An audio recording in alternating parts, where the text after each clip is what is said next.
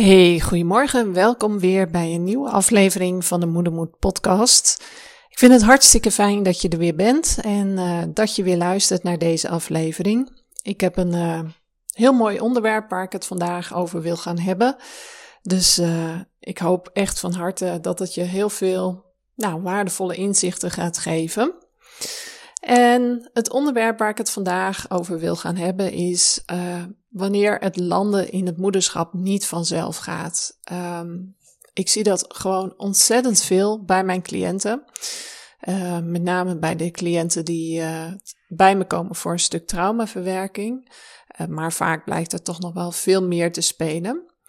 En hoe ik eigenlijk bij dit onderwerp ben gekomen, was dat ik afgelopen vrijdag had ik een, uh, een studiedag. Ik uh, doe op dit moment uh, nog een, verdiepende opleiding tot counselor. Ik, ben, ik heb de basisopleiding al gedaan en ik ben dan nu met de tweejarige verdieping bezig tot stresscounselor. En het onderwerp van de studiedag was familiecounseling. En eigenlijk ging het op die dag ook heel erg over het familiesysteem, het systeem waarin je geboren bent, uh, waar bepaalde normen en waarden heersen, gebruiken. Uh, ja, waar leed zit, waar trauma zit, verdriet, maar ook heel veel vreugde. En vanuit dat familiesysteem ben jij geboren. En dat familiesysteem neem je in alles mee. En ik vond het zo fantastisch mooi, want dit onderwerp gaat me echt zo aan mijn hart. Dus ik werd hoe langer, hoe enthousiaster tijdens de studiedag en uh, begon ook best wel heel veel te delen. Um, en dat komt omdat ik zelf ook drie, uh, drie jaar opleidingen heb gedaan in systemisch werken en familieopstellingen. Ik gebruik het uh, nu nog steeds heel veel in mijn werk. Sterker nog, ik heb een tweede bedrijf dat heet Familieopstellingen in Friesland. Um, dus naast het andere werk uh, doe ik echt met regelmaat ook nog wel uh, veel familieopstellingen. Um, ik heb kort geleden, anderhalve week geleden, heb ik voor het eerst weer een opstellingsmiddag georganiseerd met, uh, met representanten. Dus normaal als ik opstel gebruik ik vaak matjes, maar nu gebruikten we mensen die aanwezig waren die een bepaalde persoon of een gevoel of iets anders uh, representeren. En het voordeel daarvan is dat personen ook dingen kunnen voelen en kunnen bewegen en kunnen praten. Dus dat geeft altijd een, nou, vind ik, een extra dimensie aan het, uh, aan het opstellingswerk. Um, dus ja, en tijdens die studiedag die ik had afgelopen vrijdag, uh, moesten we ook in groepjes uiteen en moesten we ook in gesprek over onze familie van herkomst en dat soort dingen. En ik raakte in gesprek met een van mijn uh, studiegenoten. En die vertelde me al gelijk. Uh, ja, ik heb eigenlijk een hele goede jeugd gehad, een hele goede opvoeding. En uh, ja, het was echt een warm nest. En het klinkt misschien gek, maar als mensen dat zeggen, dan ben ik altijd juist extra alert. Uh, want hoe goed jouw ouders het ook hebben gedaan, hoe goed mijn ouders het ook hebben gedaan, uh, hoe goed je het zelf ook doet als ouders. Er zijn altijd wel dingetjes die minder perfect gingen.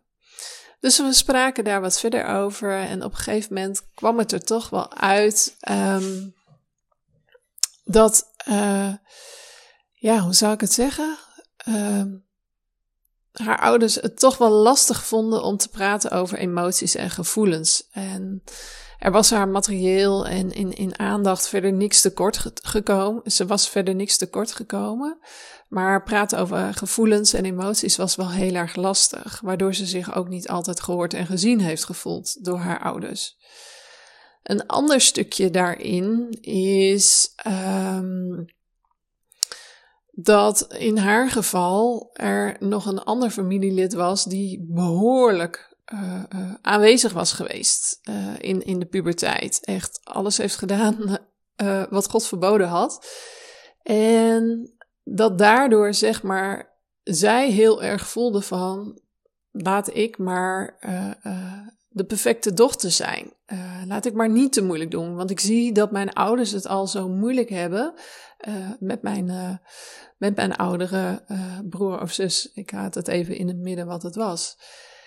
En dan zie je dus dat iets wat begint van, ja, ik heb eigenlijk een hele goede warme opvoeding gehad, dat het dan uiteindelijk wel blijkt dat er toch een stukje zit.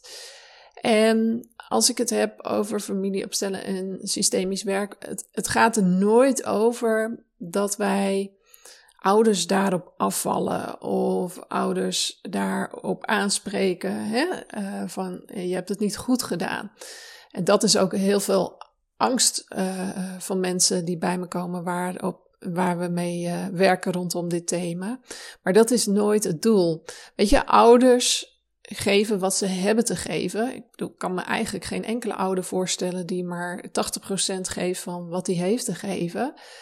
Um, en daarnaast ben jij er ook nog. Dus die, die, die 100% van jouw ouders wat ze hadden te geven, hoeft voor jou niet 100% te zijn. En dit gaat over het, het, het gat daartussenin. Tussen wat ze hadden te geven en tussen wat jij nodig had.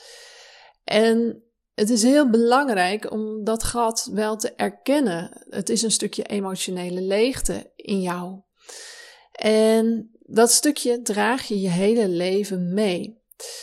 Um, deze persoon in kwestie die ik heb gesproken, die had ook een soort verbindende functie uh, in het gezin. Uh, um, dus als je dan kijkt naar hoe het leven dan verder gaat, dan zie je dat dat stukje verbinden um, op heel veel vlakken weer terugkomt. Bijvoorbeeld in haar werkcarrière heeft ze enorm gebruik gemaakt van het verbinden. En dat, dat zie ik heel vaak gebeuren, dat mensen eigenlijk iets gaan doen in hun werk waar ze door schade en schande gewoon heel erg goed in zijn geworden. Um, dus dat verbinden wat zij in de jeugd heeft moeten doen, uh, uh, dat kon ze fantastisch in, in banen voor werkgevers doen. Alleen de, de drive die daarachter zit, waar dat gedrag en die kracht vanuit is ontstaan, het is wel belangrijk dat je dat eerst aankijkt. Want anders kan die, die drive die eronder zit, hè, die onderstroom noemen we dat ook wel, kan er ook voor zorgen dat je juist opgebrand raakt. Omdat je nog steeds het gevoel hebt dat je uh, uh, ergens aan moet voldoen. En dat was ook precies een onderdeel waar ze het heel erg moeilijk mee had. Ze legde voor zichzelf de lat ontzettend hoog, had heel erg last van perfectionisme, bang om het niet goed genoeg te doen. En dat is wat je daar heel vaak uit voort ziet komen, omdat jij een, een rol, een plek in je gezin van herkomst hebt gehad. Um, wat niet bij je hoorde. Want je was nog maar een kind. En of je nou een kleinkind was of een puber, maar je droeg daarin al een volwassen verantwoordelijkheid. En als kind een volwassen verantwoordelijkheid dragen, ja, dat kun je als kind nooit goed genoeg doen. En dat maakt ook dat zo'n zo'n overtuiging, ik ben niet goed genoeg, ik kan het niet goed genoeg doen, dat dat zo verweven raakt eigenlijk met jouw persoon. En dat komt dan in alle dingen weer terug. In je relatie, in je moederschap, in je werk, in je sociale contacten, noem maar op. Vrijwilligerswerk, verenigingswezen. Alles is namelijk een systeem. En heel veel systemen kun je kiezen, hè, zoals je werk, zoals uh, vrijwilligerswerk, zoals een vereniging. Maar wat je niet kunt kiezen is het systeem, het familiesysteem waar je uit voortkomt. Dat hoort ten alle tijden bij jou.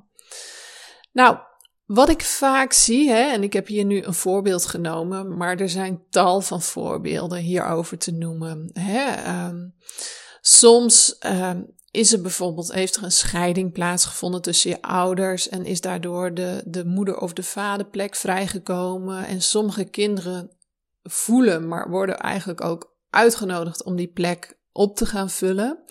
Dus die worden eigenlijk een soort partner van hun ouder, een soort emotionele dumpplaats voor al hun gevoelens en hun emoties, hun boosheid over de, de scheiding en over hun, hun ex-partner, wat nog steeds wel jouw vader of moeder is.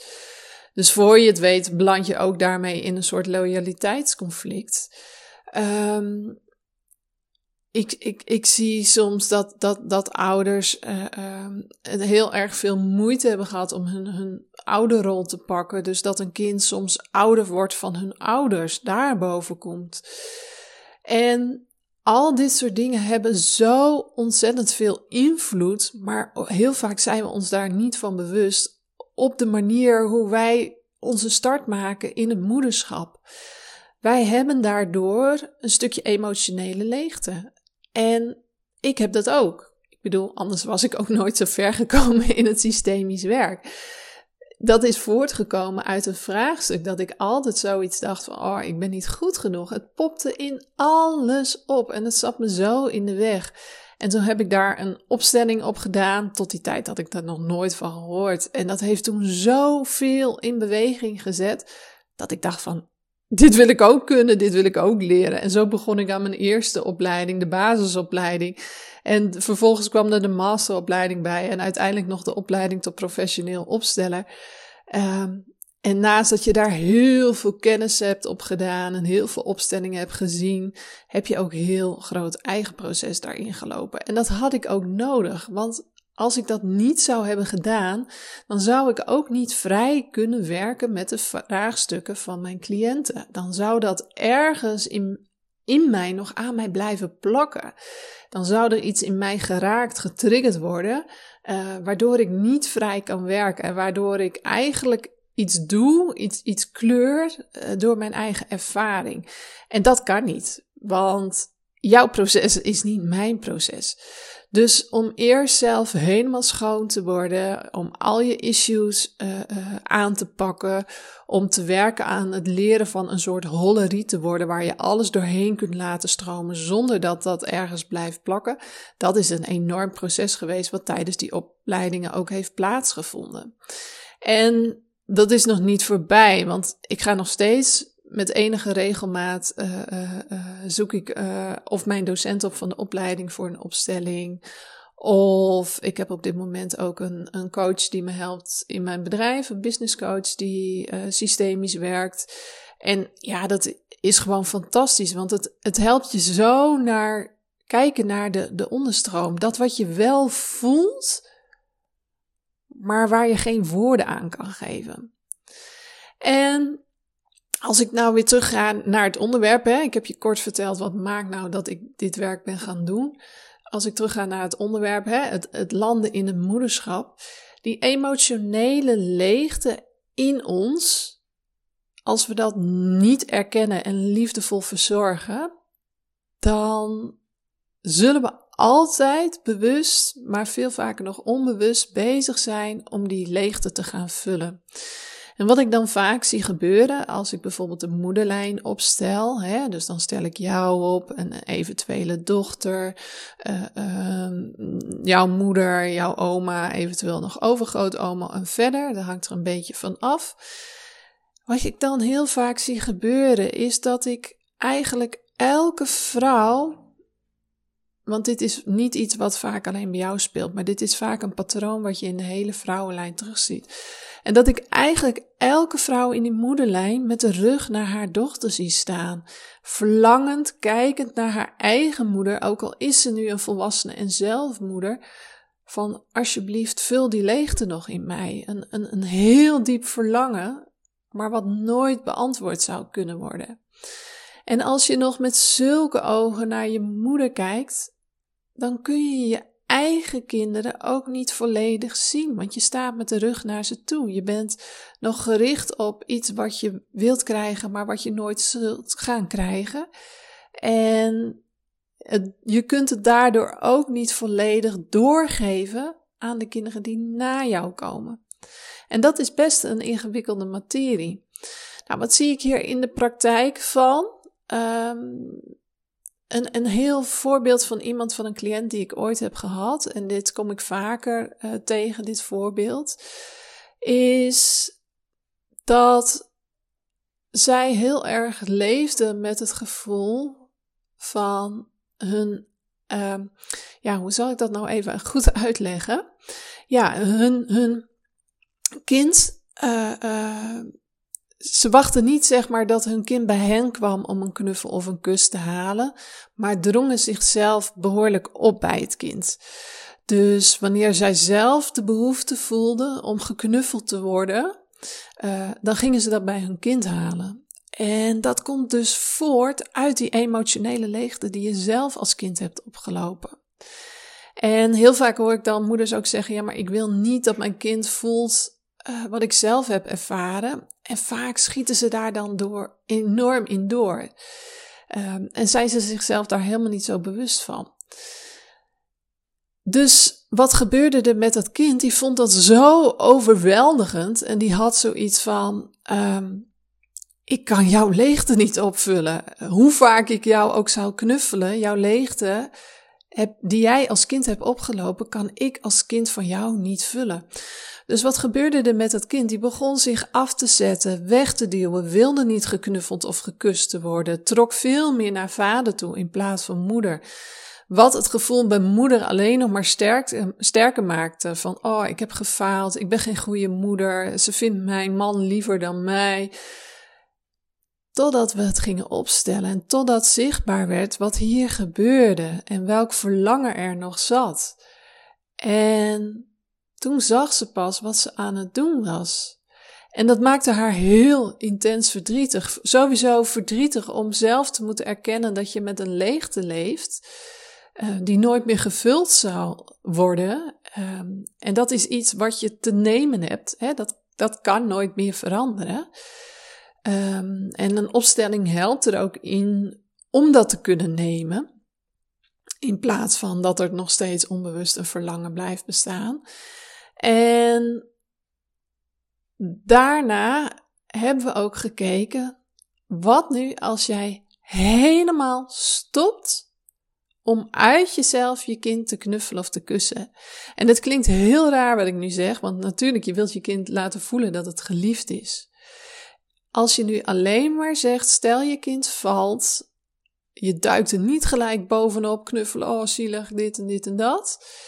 Je kind valt, het kind huilt en je benoemt dat mama er is. En als je een knuffel nodig hebt of een kus, ik ben er voor je. Dus dat je het kind eigenlijk de keuze geeft: kom ik het halen of kom ik het niet halen?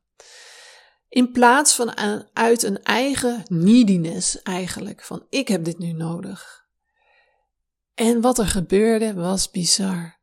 Hoe minder zij vanuit haar eigen beweging het kind ging knuffelen en ging kussen, hoe meer het kind naar haar toe kwam. Hij duwde haar niet meer weg, omdat hij voelde van, ik heb hier een taak te vervullen die ik niet kan vervullen, maar kwam het zelf halen. Die hele dynamiek tussen deze moeder en dit kind veranderde.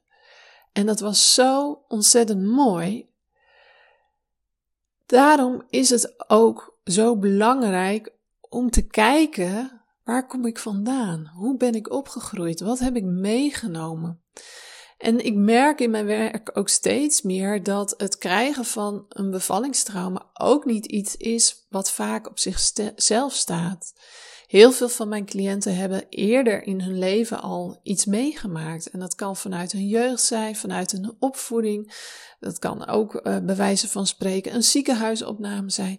Maar het is, ik tref eigenlijk bijna nooit iemand die volledig schoon is. Er zijn vaak al wat dingen gebeurd. En dat maakt ook dat je gevoeliger bent voor trauma. En dat is ook belangrijk om te weten als je deze podcast nu hoort als je zwanger bent. En door middel van het opstellen, door middel van um, eigenlijk die onbewuste stroom, die, die, die, die onderstroom zichtbaar maken van hé, hey, wat gebeurt hier nou? Wat speelt hier nou? kan er ook een stukje heling plaatsvinden. Kun je het ook nemen. En van daaruit kun je dus, zonder dat je nog gedreven wordt door al die dingen die je hebt meegekregen vanuit je familiesysteem, kun je je vrijer bewegen in het moederschap. En dat verschil heb ik zelf echt enorm gemerkt. toen ik mijn oudste kreeg, die is inmiddels 12 uh, had ik deze ontwikkeling nog niet doorgemaakt. En ik merk gewoon dat ik de eerste jaren, totdat ik burn-out raakte, totdat ik mijn trauma ging verwerken, totdat ik in aanraking kwam met NLP en met systemisch werken, dat ik die eerste jaren echt heb geworsteld in het moederschap. Dat ik het niet leuk vond, dat ik er niet van kon genieten, dat ik veel liever achter mijn laptop dook en aan het werk ging in plaats van tijd met haar doorbrengen. En hoe anders mocht ik dat ervaren toen ik wel al dit werk had gedaan en toen nog een keer moeder werd. En dat ik kon genieten van het moederschap en er helemaal in kon zakken. En dat is zo'n, zo'n wereld van verschil. Dat is eigenlijk wat ik wilde delen in deze podcast. Het landen in het moederschap is niet iets wat altijd als heel vanzelfsprekend gaat. We denken dat vaak wel. Je krijgt een baby, dus hup, je bent automatisch moeder en uh, succes. Ja, je krijgt er toevallig geen handleiding bij, dus zoek het maar uit. Maar de manier hoe de vrouwen, hoe de moeders in jouw vrouwenlijn jou zijn voorgegaan, betekent zo ontzettend veel over hoe jij het verder gaat in het moederschap. En als jij zo'n vrouwenlijn hebt waar alle vrouwen met een rug naar hun eigen dochter stonden, wanneer stopt het? Als jij zegt het stopt, weet je, je kunt zo'n keus met je hoofd maken, maar de krachten die hieronder zitten, die zijn sterker dan dat wat jij in je hoofd doet. Dan ga je dat op wilskracht doen.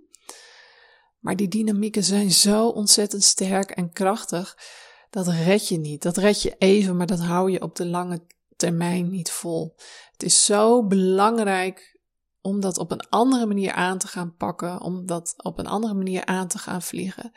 En het mooie is, daar waar jij dit werk doet, op jezelf, op jouw vragen hierover, verandert het hele systeem om je heen met je mee.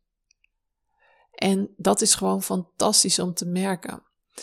En ik vertelde in, eerder in deze podcast ook een stuk over uh, hè, dat, dat je als kind dus een bepaalde plek hebt ingenomen binnen je gezin van herkomst.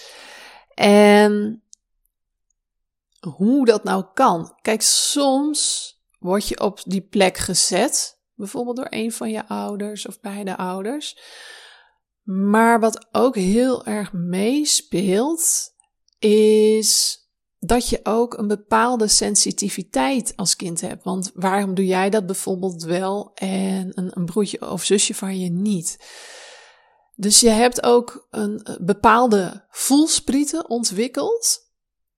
Die hebben gevoeld van, ik moet iets doen om dit systeem zoals het nu is in balans te brengen, om het te balanceren. Dus je hebt ook die taak, die verantwoordelijkheid opgenomen. Dus het wordt deels bij je neergelegd, maar je neemt hem ook, omdat je voelt van hé, hey, dit systeem heeft iets nodig. Ik moet iets doen, want alles, anders valt het allemaal om. Dus het werkt twee kanten uit.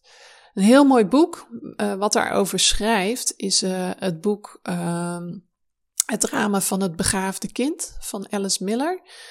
Uh, die schrijft over deze sensitiviteit die je als, als kind kunt hebben uh, om iets te gaan balanceren in het gezin van herkomst waar je vandaan komt. En um, een ander ding is, is dat ik heel veel van mijn cliënten ook altijd hoor zeggen: ik ben zo gevoelig, ik ben hoogsensitief. En dan, als ik dan systemisch werk met ze en we kijken dan van, hé, hey, wat, wat heeft iemand gedaan in het familiesysteem? Dus stel we voor uh, die, die cliënt die zeg maar uh, uh, nou, heel erg mooi weer heeft gespeeld in haar gezin, omdat het allemaal best heftig was. Omdat er misschien een ziek kindje in het gezin was of een kindje wat is overleden. Ehm, dus dit kind heeft gezegd van nou laat ik in ieder geval het zonnetje in huis zijn, een beetje licht en kleur in dit gezicht brengen tussen alle zwaarte. Um, om dat te kunnen doen, heb je ook enorm gevoelige voelsprieten nodig. Want je moet constant aanvoelen, wat is de sfeer in huis? Wat heeft de sfeer nu nodig van mij? Dus ik vind het niet zo gek dat deze mensen ook hebben, zoiets hebben van ik ben zo gevoelig, ik ben zo hoogsensitief. Want dat was ook wat je nodig had. Als je in een onveilige gezinssituatie bent opgegroeid, moest je heel erg aanvoelen van, hé, hey, hoe, hoe hangt het er vandaag bij? Hoe, hoe is de sfeer? Ook ik heb dat moeten doen. En dat betekent dat ik nu alsnog, als ik een ruimte binnenstap, Ik voel feilloos aan wat voor sfeer er hangt en of het een goede sfeer is of niet. Omdat ik dat, die vaardigheid zo ontzettend sterk heb moeten ontwikkelen om daarop in te kunnen spelen. Dus het is een, en het is een kracht om precies te kunnen voelen, maar je kunt er ook vreselijk op in leeglopen als je jezelf hier op die manier niet bewust van bent en wat daar eigenlijk allemaal nog onder zit. Hè, het, het hoogsensitieve stuk, daar kun je op werken, maar dat is eigenlijk nog maar het puntje van de ijsberg. Daar zit nog zoveel onder wat maakt dat je dit zo doet. En wat ook maakt dat je niet zomaar kunt besluiten om het anders te gaan doen. Want dat betekent iets voor het systeem. En gaat het systeem het zo, zonder meer accepteren dat jij het anders gaat doen, dat je van die plek afstapt? En als je van die plek afstapt, wat betekent dat? Het brengt je veel, maar het kan je ook iets kosten. En dat is best een groot ding, een groot goed. En dat is dus ook niet iets waar je zo rambam doorheen kunt. Dat moet stap voor stap, laag voor laag. En iedere keer moet je voelen: kan ik deze stap nu zetten? En wat gaat het mij kosten? Dus het is een best een heel ingewikkeld proces. En nou, je hoort het denk ik wel aan de manier waarop ik erover vertel. Ik vind het zo, zo machtig mooi. En dat maakt dat ik ik heb natuurlijk mijn aparte bedrijf, familieopstelling in Friesland, waar ik dit werk heel veel doe. Ehm, maar dat ik het ook zo sterk geïntegreerd heb in het andere werk wat ik doe. Bijvoorbeeld in de cliënten die voor trauma komen. Ik laat daar een, een specifieke traumatechniek op los. Maar heel vaak eindigen we de laatste sessie ook met een opstelling. En Um, in de zwangerschap met mijn doula-cliënten gebruik ik ook het systemisch werken. Een stukje opstellen om te onderzoeken van hey, hoe ga jij straks die bevalling in? Hoe ga jij straks landen in het moederschap? Fantastisch om daar op te werken. En ook, ik ben op dit moment bezig met het bouwen van een online zwangerschapscursus die speciaal gericht is op angstige zwangeren, hè, zwangeren die echt bang zijn voor de bevalling ook daarin vindt het zijn plek. En niet op de manier zoals ik nu heb uitgelegd, want dat kan gewoon niet, want dat moet ik in een één op één uh, situatie doen of tijdens een opstellingsmiddag. Um, maar wel, er zitten wel allerlei oefeningen in om op zoek te gaan naar al die onderstromen. Want ook daarin, weet je, in heel veel zwangerschapscursussen leer je allerlei tools van zo kun je de regie nemen hè, en, en zo hou je de bevalling in eigen hand.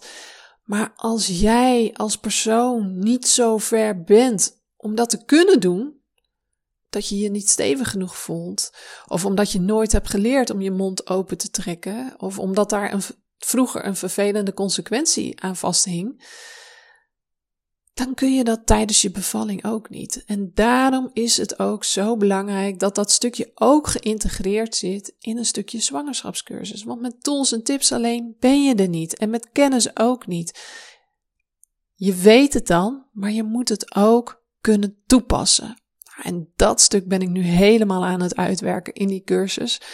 Ik vind het fantastisch. Ik heb, uh, dat was best wel out of my comfortzone, want ik hou ervan om alles graag in eigen hand te houden. En om, uh, nou, ding, ook zelf nieuwe dingen te leren en het zelf te doen. Maar uh, ik heb op dit moment iemand ingehuurd die voor mij, ik heb de start zelf gedaan, maar die voor mij de online omgeving verder gaat afmaken. En helemaal mooi gaat inrichten. Echt alle puntjes op de i zet. Dus dat vind ik fantastisch. Ik, uh, ik geniet daar echt ontzettend van. Uh, dus die is dat nu weer voor mij aan het doen. En ja, we werken gewoon best wel stevig door, beide. En het is mijn hoop, ik hoop zo, dat ik ergens in juni uh, de deuren voor de eerste keer kan opengooien. en dat ik, dat ik mensen moeders, vrouwen, moeders to be op dit stuk nog beter zou kunnen helpen. Dat is zo mijn wens. Want een poosje geleden, ik doe op dit moment ook nog een, eh, een ander businessprogramma, een Business and Soul programma, wat over je bedrijf gaat, maar ook over je ziel in het bedrijf. En een van de dingen, en daar ben ik helemaal nog niet aan toe, is je why vinden. Hè? Waarom doe ik dit nou? En vorige week plopte die één in één keer op. Wat ik eigenlijk wil, is dat elke vrouw vol vertrouwen kan landen in het moederschap. En dat kan vanuit een stukje uh, uh, preventieve begeleiding, hè? vanuit de zwangerschap, vanuit het doulaschap, hè? dat ik aanwezig ben bij de bevalling, vanuit een zwangerschapscursus. Maar dat kan ook nog achteraf, als die start niet goed is geweest, als je nog niet lekker geland bent, dat je met je hoofd wel weet van, ah, ik ben moeder, maar dat je het nog niet echt ten volle kunt voelen. Dat is wat ik wil, dat je alsnog die landing kunt maken en daarmee verder kunt. Ja, dat is het. Terwijl ik het erover heb, dan uh, ja, weet je, dat roert me ook. Want ja, dat, dat is zo'n zo'n diepe drijfveer als je het hebt over die ijsberg. Dit is echt dat stuk wat je niet ziet, wat onder zeeniveau zit. Maar dat is wel wat ik heel graag wil met mijn werk. Nou, ik vind uh, dat ik weer genoeg geluld heb. ik uh, ga verder met mijn, uh, mijn andere werk. Ik heb zo cliënten die op me zitten te wachten. Als je na het luisteren van deze podcast je vragen over hebt of zoiets hebt van, oh shit, deze sloeg wel even in als een bom, dit herken ik zo, dit gaat zo over mij, laat het me alsjeblieft weten. Stuur me een berichtje via social media. Je kunt me vinden op Instagram. Je kunt me vinden op Facebook. Hè? Anke Velstra, zoek maar en je gaat me vinden. Um, maar of via mijn mail, contact.ankevelstra.nl.